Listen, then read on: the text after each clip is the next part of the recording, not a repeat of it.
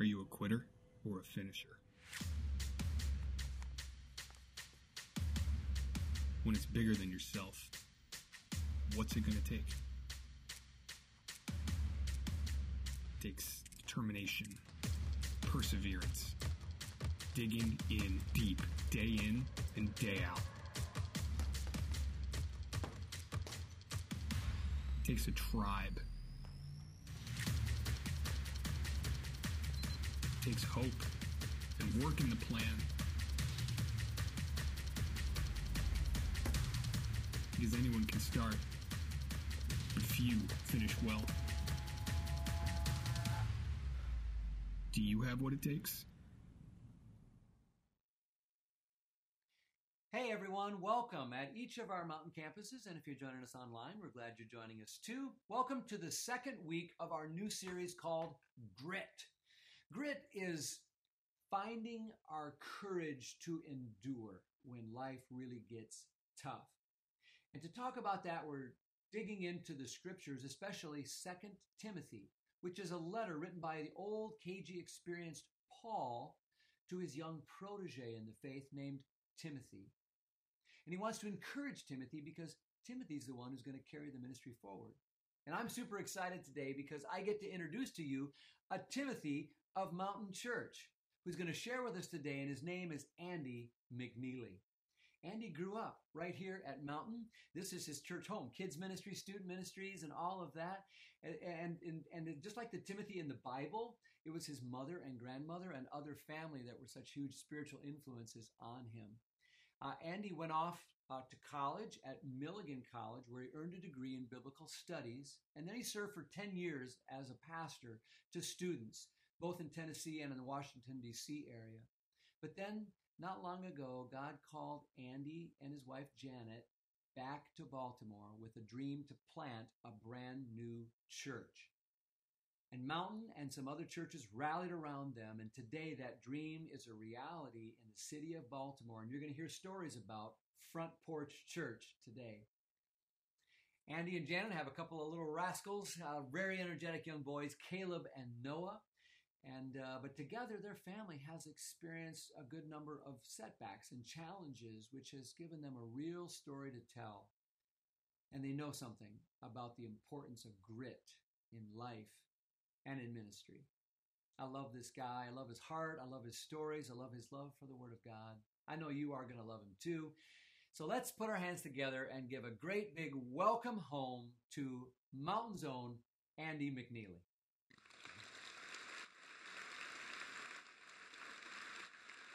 Well, hello, Mountain. It's so good to be with everyone uh, this morning from our Abingdon, Edgewood, Bel Air, and Mountain Road campuses and online. Uh, it really is a joy and pleasure for uh, me to be back here at home uh, where I grew up, got into a little bit of trouble, and uh, had a lot of fun. And so I'm glad to be here. As Ben said, uh, I am a Timothy of Mountain, which means that not only did I grow up here and come to Christ here, actually at the camp, Indian Lake Christian Camp, where I'll be this evening with all of my kids. Um, but I also was sent out from Mountain to be a youth minister for over a decade, and then sent out as a Timothy from Mountain uh, to plant the church that we're now a part of called Front Porch Church in Baltimore City. I started reading this uh, book, this letter that Paul wrote to Timothy in Second Timothy. And as I was poring over it this week, I recognized um, that Paul was really trying to encourage Timothy. And it was actually a really big encouragement for me as a church leader to just, and as a Christian, to be encouraged by Paul's words. And I'd encourage you to go home and read the entire uh, letters of 1st and 2nd Timothy. They're really short, um, but there's so much encouragement, especially in the second letter. And I got to thinking, uh, since I'm a Timothy, what might it look like if uh, Timothy himself had written a letter back to the church? What if at the end of his season of ministry after years of um, working for the Lord, if he had looked back and written a letter of encouragement to fellow Christians? And I started thinking, what if I wrote one to our family here at Mountain? And so I did. And so I want to share a little of that letter with you all today. But if you're not a Christ follower, this letter is still for you. If you're not into Jesus yet, you're still curious or looking into and asking questions, I think God still has something to say to you in this letter. So here we go. Dear beloved church, times are tough. I recall that when Paul wrote this letter to Timothy, he was locked away in a prison. And Paul had been there before. He had actually managed to get out of prison and had some fantastic stories to tell as a result. But this time, Paul knew it would be different because this time, Emperor Nero was in charge. And any of you who know history, students of history, you know that Emperor Nero was known for slaughtering Christians in the most horrific ways. So Paul knew that his time was coming to an end, and he writes this letter with that edge in the background, with that fear in the background uh, that many Christians would have had. And he writes it to Timothy, who also at some points surely was experiencing fear and timidity as he faced the same Emperor Nero in his work. And I got to thinking how I myself have experienced that fear as I've walked our streets in Baltimore City how I've felt fearful for my life, how I've had experiences where I felt like this could be it. Um, recently, there were uh, two shootings in our community. Our community in Baltimore City sits on the York Road corridor. If you've ever been in Baltimore, you know that York Road splits the city in half, east west, and our church is situated in the top 22 neighborhoods of the city right there. Uh, it's just a two mile stretch, a little less than two miles. And on one side of York Road uh, is predominantly white and wealthy. Uh, it's predominantly higher educated. Um, folks are living pretty well. And on the other side of this little two lane road, uh, our neighbors are predominantly African American. They're living on a little, depending on which neighborhood, about $100,000 less than the other side of the road. The life expectancy is 11 years less on the other side of the road. And so you can imagine how life looks different in those two places, right? How my children wake up and look across the road and have questions, right? And how the different styles and upbringings and different lives that people are living leads to fear, as it may have in your life. We are prone as human beings to fear what we don't know, aren't we? And so as a result, my neighbors on the east and west side don't typically know each other, and so it leads to fear of the unknown. But there's also a very real, palpable sense of fear because of the violence in our city. If you watch the news or read the Baltimore Sun, you know that we've had 215 homicides in our city this year. And the summer, can be a very tense time as students are out of school and as the heat rises in all of our 100 year old homes without air conditioning. People find themselves on the street to cool off, and violence erupts as people uh, find many reasons um, to fight one another. But recently, there were two shootings on York Road that really resonated with my family, really hit home. The first was a shooting a few months ago um, on York Road in the middle of broad daylight just a few yards away from police officers who were stationed there. Um, the brazen, fearless nature of the violence sometimes is appalling and frustrating. It's sad and it's scary, but it was this time hitting even closer to home because that's a bus stop that uh, I regularly walk past with my children. That uh, we have partnered with other churches and had community days right there at that bus stop. Um, it's a bus stop that in our two mile stretch of neighborhood we drive past every day. And so there's a certain level of fear that rises in you, especially as a parent. And then a few weeks ago, there was a second shooting. This one hit even more at home because it happened on York Road, again in broad daylight on a weekday, again with police nearby. This time, though, it happened on a corner just steps away, the blood-stained pavement, steps away from uh, where I unload my children from our minivan um, and where we walk into an office where we have community meetings regularly. It's the same building where uh, our church and other churches and other folks from the community are working really hard to just carve out some space in that building for our teenagers so that we can have a youth center for our at risk youth. It's just steps away from where this violence is happening. It's just one building down from where my wife regularly joins um, our neighbors in urban gardening. And so you can see that fear is, is rational in some ways, right? It makes sense to be afraid in situations like that. As a missionary in Baltimore City, I'm often overwhelmed by the immense power that addiction and poverty and violence have. Perhaps you've experienced one of these things or something else, but the power of those things that are from Satan, it, it, has the power to shift your life, to change things for you, right? It just has this immense power to do harm in your heart. It leads so many of our neighbors to hopelessness and depression. And we watch as our, our neighbors are just searching for hope, looking for it around every corner, some giving up. I think about that, and I think about all the reasons that we have as a family to give up.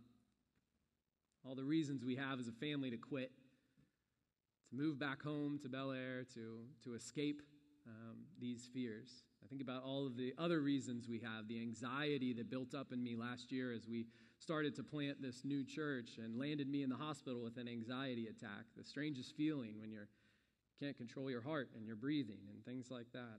I have plenty of reasons why we could leave. We're a part of a small baby church that just got off the ground, and the finances, for those of you who have started new businesses, you know that the finances are always tenuous. It's always scary in the beginning, and we're very much experiencing that. There's lots of reasons why we could quit.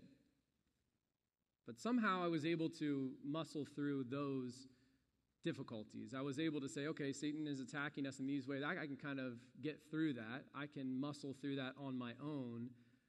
But then this year, Satan came in hot and attacked us in a way that I wasn't ready for, and that it turns out I couldn't do on my own. I couldn't survive on my own. I didn't have the grit in me to make it through my wife being diagnosed with psoriatic arthritis.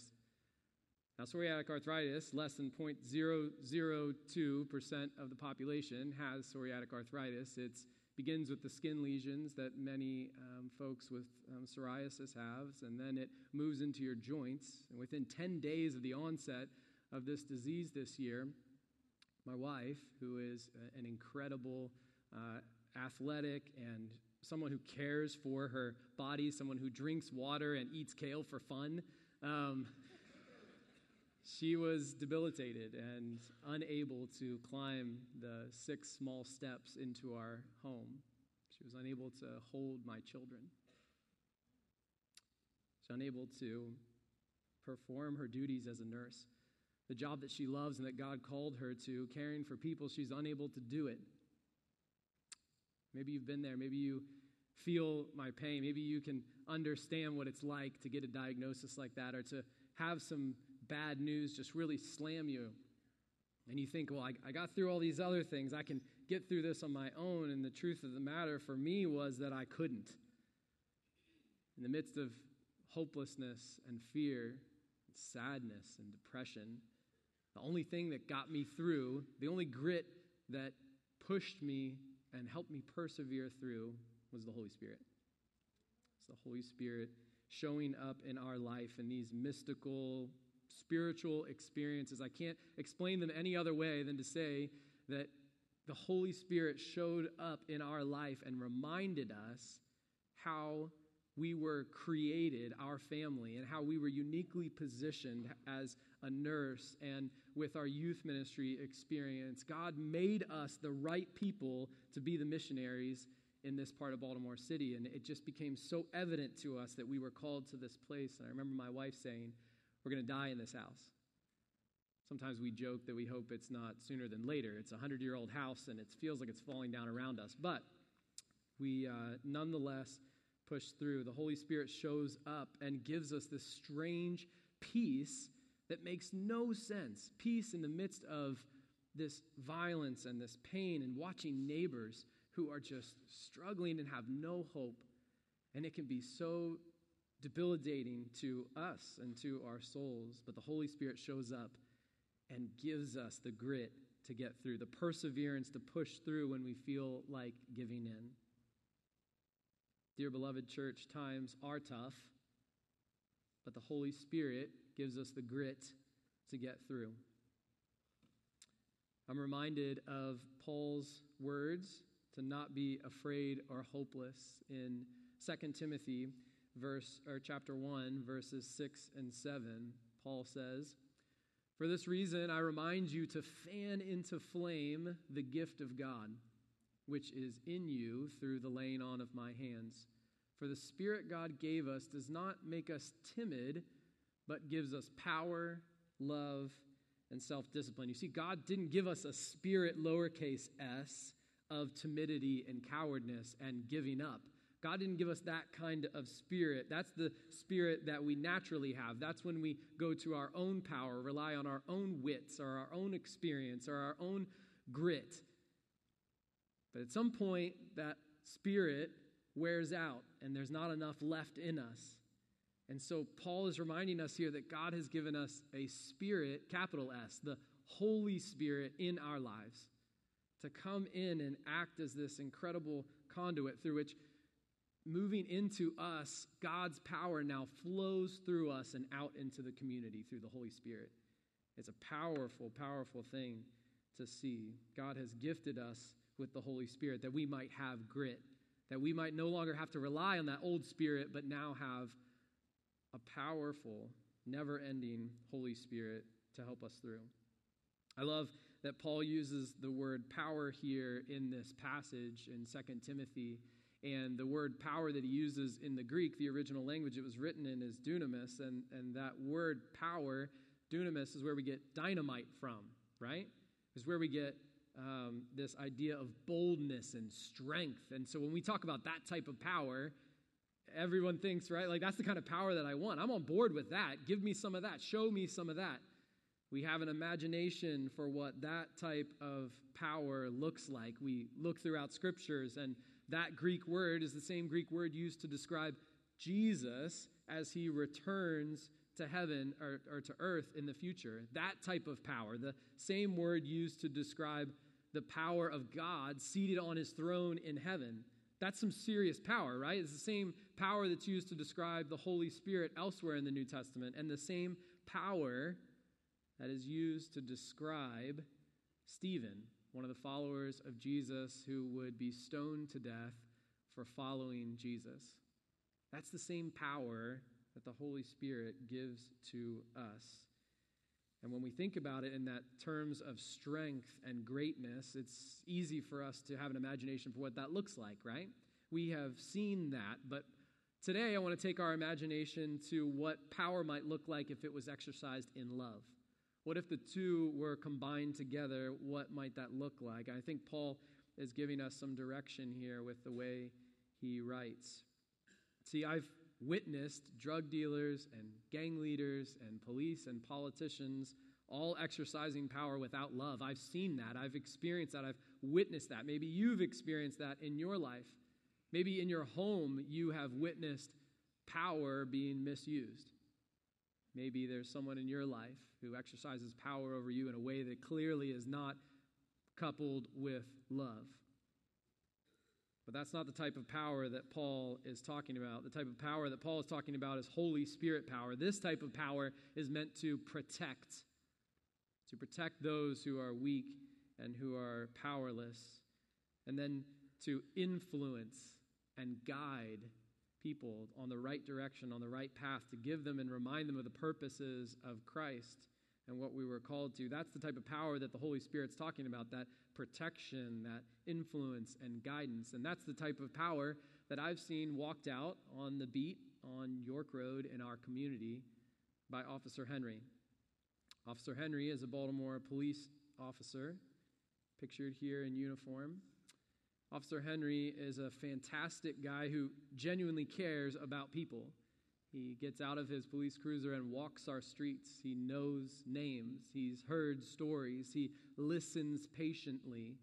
He cares genuinely. And as a result, the power he's been given as a police officer, he exercises it in a much better way. And we watch as kids on our streets turn to him sometimes instead of violence. We watch as community members, neighbors of ours, turn to Officer Henry and other officers in our community for help and for protection. I love seeing um, Officer Henry walk the beat. I love communicating with him because he is known throughout our community as someone who exercises power in a healthy way. Paul knew what power and love looked like. He talked about it in another letter in 1 Corinthians chapter 2 verses 4 and 5 where he says, "My message and my preaching were not with wise and persuasive words, but with a demonstration of the Spirit's power, so that your faith might not rest on human wisdom, but on God's power." You see, Paul recognized what we need to be reminded of that our power, any power that we have, is, is not of our own device. We, we didn't create that power. It is coming from God and flowing through the Holy Spirit in us. That's where the power comes from. The grit that you have to muscle through terrible things, that type of grit comes from the power of the Holy Spirit. And we need to be reminded of that and to give God the glory and credit for it. You see, Power without love is corruptible. Power without love leads to destruction, it leads to harm to other people. Maybe you've experienced that in your life. It leads to the destruction of your very own soul. When power is without love, it is able to be manipulated and corrupted. But with love, Holy Spirit, power, and love together will flow through us onto our streets. It will ooze into the cubicles where we work. It'll flow into the classrooms and onto the streets where we live as we do the work of Christ. Jesus said that his mission when he came was to seek and save the lost, and we are to follow in that mission to seek and save the lost, those who haven't found their way to Jesus yet, those who aren't walking with him. And we have the opportunity and mission to do that. And when you couple power and love together, you're more able to do that. See, power is this force that propels us, it pushes something. Power pushes, and sometimes in an indiscriminate direction, not necessarily in one way. Power has the ability to push, but love compels. Love draws us in, love invites us with like this irresistible urge to do the right thing. Love coupled with power has immense power. It's able to change and radically transform hearts and minds. And that's what Paul is talking about here power and love together. When I think about power and love wed together in our community, I'd be remiss if I didn't tell you about Miss Precious. Miss Precious is this incredible woman who loves Jesus and she loves her neighbors well. Miss Precious uh, struggled for a long time and continues to struggle with the, uh, for those of you who have struggled with addiction, you know that it's an ongoing life struggle, and she continues to fight and battle through that. And she is an incredible witness and example to so many who she works with every day. She also has dealt with the struggles of being a single mom of three children and recently a fourth. Recently, uh, Miss Precious was able to finalize the adoption papers, and she now uh, is the mother of Annika, a two year old whose birthday we celebrated yesterday. Annika's mom was a victim of the violence in our city, and Precious was very connected with the family, and so it was natural for Precious to go and adopt this child to love on Annie. And although it has been difficult um, being an African American mom with a white baby, it has led to many struggles and difficulties, many terrible things being said to her. And yet she still walks with love. She still interacts with those people, the same people who would say these things to her, she walks with and cares for. I watched Precious as she went and pulled people out of the gutter. She's gone downtown to some of the homeless encampments and rescued friends who have fallen back into addiction this is what love looks like. But it's also love with power. You see, Precious, there's a picture here of the garden that Precious started. It's this incredible uh, place where so much growth and excitement is happening, where burned out row homes used to sit have been leveled, and she's received so much notoriety and, and excitement towards her recovery garden where folks struggling with addiction come and, and work side by side with her to, to grow things and to get their hands dirty. And it's this really beautiful picture, so much so that Precious has been recognized and given awards. She's been given tens of thousands of dollars worth of grant money. She went to school and became a master gardener and now has been recognized and won all these awards. This last weekend, she was in Washington, D.C., receiving another award for the incredible work that she's doing. So she has great power because of the influence she has. People are looking at her. And each time you watch as Precious doesn't absorb that power, she doesn't misuse it. Instead, she shares it in love with those around her. And she points to the stories and the continued need for recovery. It's a beautiful, beautiful thing. Paul doesn't just stop with power and love, they're not the only two pieces that he adds to the third. There's a third on this list, and it is self discipline. Self discipline is what a marathon runner needs. Now, I'm no marathon runner, you could probably tell that, but I, I have run a 5K, and I have a neighbor who ran a marathon. So it's kind of like by proxy, I've run a marathon. But uh, I, I, know that on some Saturdays in the summer in ridiculous heat like this, I'll, I'll, wake up and I'll come out, you know, around 10 o'clock to mow my lawn, and my neighbor's returning from like a 15 or 20 mile run. And I'm reminded of what self discipline looks like. I'm reminded of the amount of training and strength and self control it takes to wake up in the morning and go out and run for these insane distances. That's what self discipline looks like. It's recognizing that there is an end and you got to get there. It's what grit is, and it's what the Holy Spirit gives to us. It's interesting that Paul would mention self discipline in a list with power, isn't it? Because self discipline is antithetical to power. The, the two just don't go together. They, they you know, are kind of uncomfortable with one another, they, they butt heads. It's not usually folks who have power who exercise self discipline. And, and when you do, it's difficult. It takes a lot of work to do that. So I love that Paul mentions both of them on here because I think Timothy needed that. I think he needed the courage and the self discipline, that grit to get through what he was struggling with. And I think each one of us need that as well. Well, when I think about self discipline in our community, I, I think of Miss Sandy.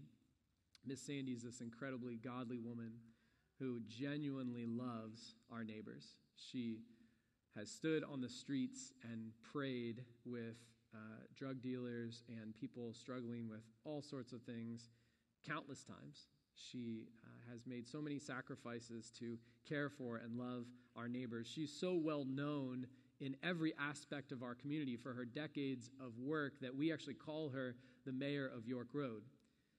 She is so well known and, and has reached such a level of power again through influence, where every new thing that starts up in our community involves Miss Sandy. There's an invitation each time to her, so much so that she couldn't possibly be a part or on all the boards that she's invited to be on. She's a person who's been given incredible power. She exercises that power with love and with self discipline. I love that just this week on Thursday, Sandy and I were sitting together in a meeting with a bunch of other community leaders, and we were having this discussion about a topic that the only expert in the room about that topic was Miss Sandy. And I watched as the, around the table, 15 of us all spoke into this conversation. What do we think? What were our ideas? What might work over here while Sandy silently sat there just listening?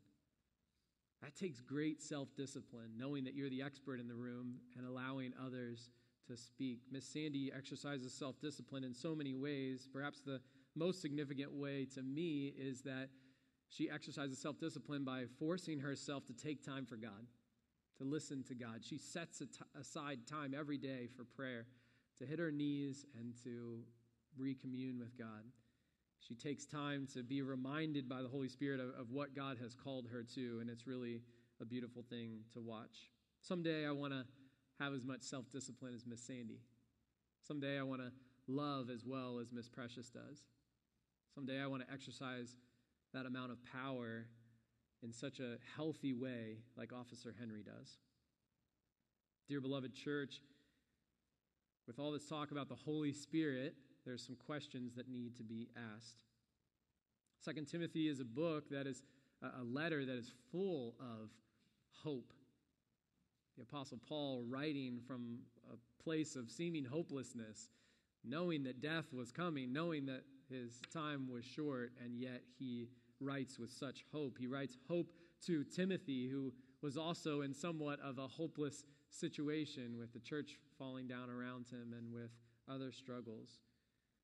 So I can understand uh, why there would be so much hope wrapped into this letter. I love that each time Paul talks about hope, though, he attributes it to the Holy Spirit, to God's presence through the Holy Spirit. He gives credit back to God. The Holy Spirit throughout Scripture is referred to as many different things. Here's a few of his names our consolation, encourager, peacemaker, helper, counselor, comforter. When you're going through a, a, terribly tough time, this is the person that you want beside you, right? The Holy Spirit, right? That, that comfort and counseling, the helper, the, the shoulder to cry on, the arms to hold you up, the direction in the right path. That's what we want. And so the natural first question is how do I get it? How does one receive the Holy Spirit? Well, we simply follow in the directions of Jesus. Jesus gives us very clear and explicit directions, and he shows us what it looks like when he himself enters into the waters of baptism. And at his baptism, we get to see God the Father send God the Spirit onto God the Son. And we get to witness that. And then we're told that the same happens to us when we enter into the waters of baptism, that we receive the Holy Spirit. That the Holy Spirit moves into us and acts as this conduit of God's power flowing in and through us. It's a beautiful thing. I love what these two theologians, Hauerwas and Willimon, say about the Holy Spirit. The advocate, that's another name for the Holy Spirit, continues to plead for us to represent us to God in ways greater than our own ways and to speak on our behalf to God better than we could ever speak for ourselves. But at the same time, the advocate is God Himself representing God to us. It's God Himself revealing God to us in ways that we could not have come up with on our own. You see, the Holy Spirit is an intercessor, He is a go between us and God. It's so cool because the Holy Spirit gets what humanity is going through. The Holy Spirit understands because it dwells within humanity. And so it understands the struggles you're going through and can communicate back to God the Father on his throne what's going on. And luckily for us, that mode of communication is not just one way. You see, the Holy Spirit understands God because he is of God. And so can communicate back to us who God is and what God wants for us and the, the joy that God has when we live in the Spirit. So, why would I want that? Well, as if that's not encouraging enough to have someone be a go between for you and God, Paul writes some more words to us. Paul, who experienced great suffering in Romans chapter 5, says that we glory in our sufferings because we know that suffering produces perseverance. It maybe should say grit there. And grit produces character, and character, hope. And hope does not put us to shame because God's love has been poured into our hearts through the Holy Spirit who has been given to us. See, it's about hope. In your toughest, most terrible times of suffering, the Holy Spirit brings hope. Brings hope for a future, brings hope for what is about to come. The Holy Spirit comes into us and reminds us of the hope we have in Jesus. So, what's the point? I love that the Holy Spirit, my favorite name for the Holy Spirit is the Great Disruptor. I love that. It reminds me of a friend of mine, Kit Dotson. When I was in uh, college, I was wanting to be a youth minister, and so I spent four years uh, volunteering at a church there. And the youth minister, Kit, before every trip with a bunch of teenagers, a van full of teenagers, he would pray for God to give us inconveniences. Now, if you have anything to do with teenagers, maybe you have some or you are one, you know that you don't have to pray for that with teenagers, right? They'll bring their own inconveniences, right? And as we all do. But he would pray for that. And the reason he prayed for that is because Kit knew that God was at work in each one of those kids' lives and that God is at work in our lives. But so often we're too daggone busy to be quiet, stop, and just listen to what God's saying to us. I wonder what your life might look like if you would stop and listen. What if it didn't take a flat tire or a broken down van for you to stop and focus and listen to what God has to say to you? See, I believe that God is always speaking. He always has something to say to you, whether it's through Scripture or other people or through the Holy Spirit at work in our bodies or in our minds. God always has something to say. It's just, are you listening to Him? And when we figure out what God is saying to us, then the next natural action is to take action, right? Well, I know what God's saying to me, but what am I going to do about it? What is the action that I'm going to take? See, I believe that each one of us, deep down inside, has this Holy Spirit power line dormant in us. So many of us have this little spark of the Holy Spirit inside of us. And I wonder what it might look like if we were to fan it into flame, like the Apostle Paul tells Timothy to. What if we were to give it oxygen? What if we were to bring that flame up to a roaring bonfire? What might your life look like? Well, for starters, you would look a lot more like Jesus. If you're living in the Spirit, then you will look more like Jesus, and people will start to ask, Who are you? Why are you living in this strange way? Why do you give an hour of your Sunday to go to church? Why do you give up your time and energy to serve at a church or to show up or take off vacation to go on a mission trip? What kind of strange person are you? Why do you love me even though I'm so different from you? Why do you care about people who are hurting? If you're living in the power and the love and the self discipline of the Holy Spirit, people will start to ask those questions and you'll be able to give credit where credit is due to God. And that's our last question. Who gets the credit in your life? Is it the old spirit, your ways, or is it the Holy Spirit? Dear beloved church, I believe that your future is bright. See, I have hope. I have hope for my community in Baltimore City.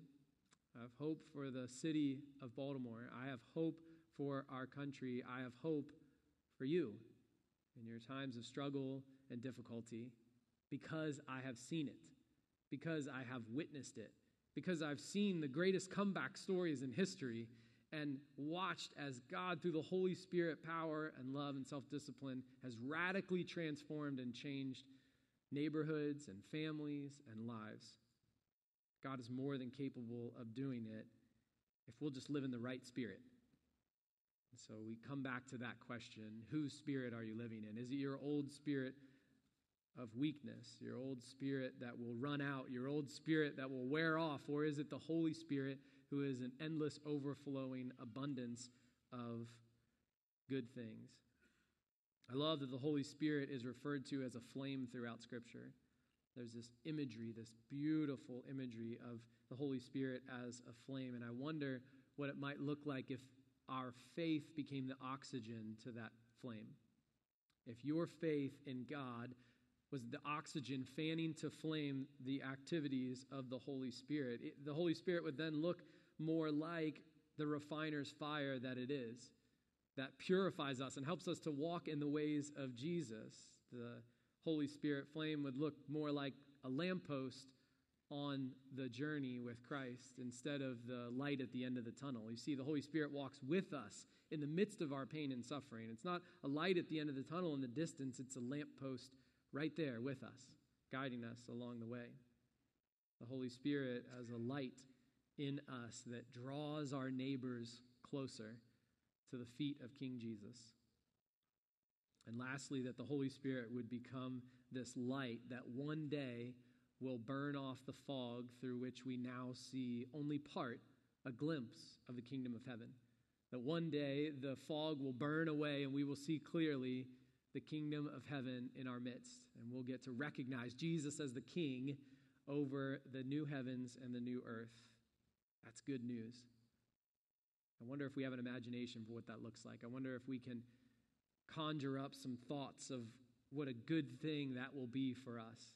And I wonder if we can catch glimpses of it in our lives today and point to it and perhaps be one of those glimpses yourself in your neighborhood as you live into the power of the Holy Spirit and not our old spirit.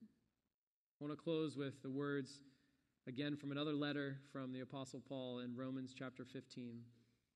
He says, May the God of hope fill you with all joy and peace in believing, so that you may overflow with hope by the power of the Holy Spirit.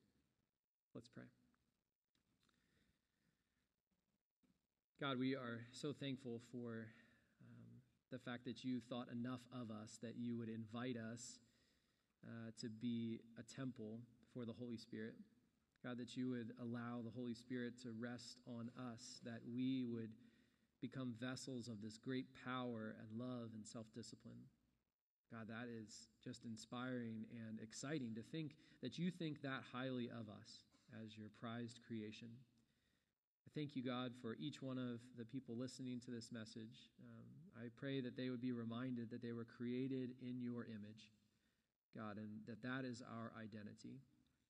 We should be known as your people and your creation. God, may the, these scriptures uh, ring true in each of our hearts. May the great counselor speak truth into our lives and bring healing to our hearts and minds as we serve on mission for you.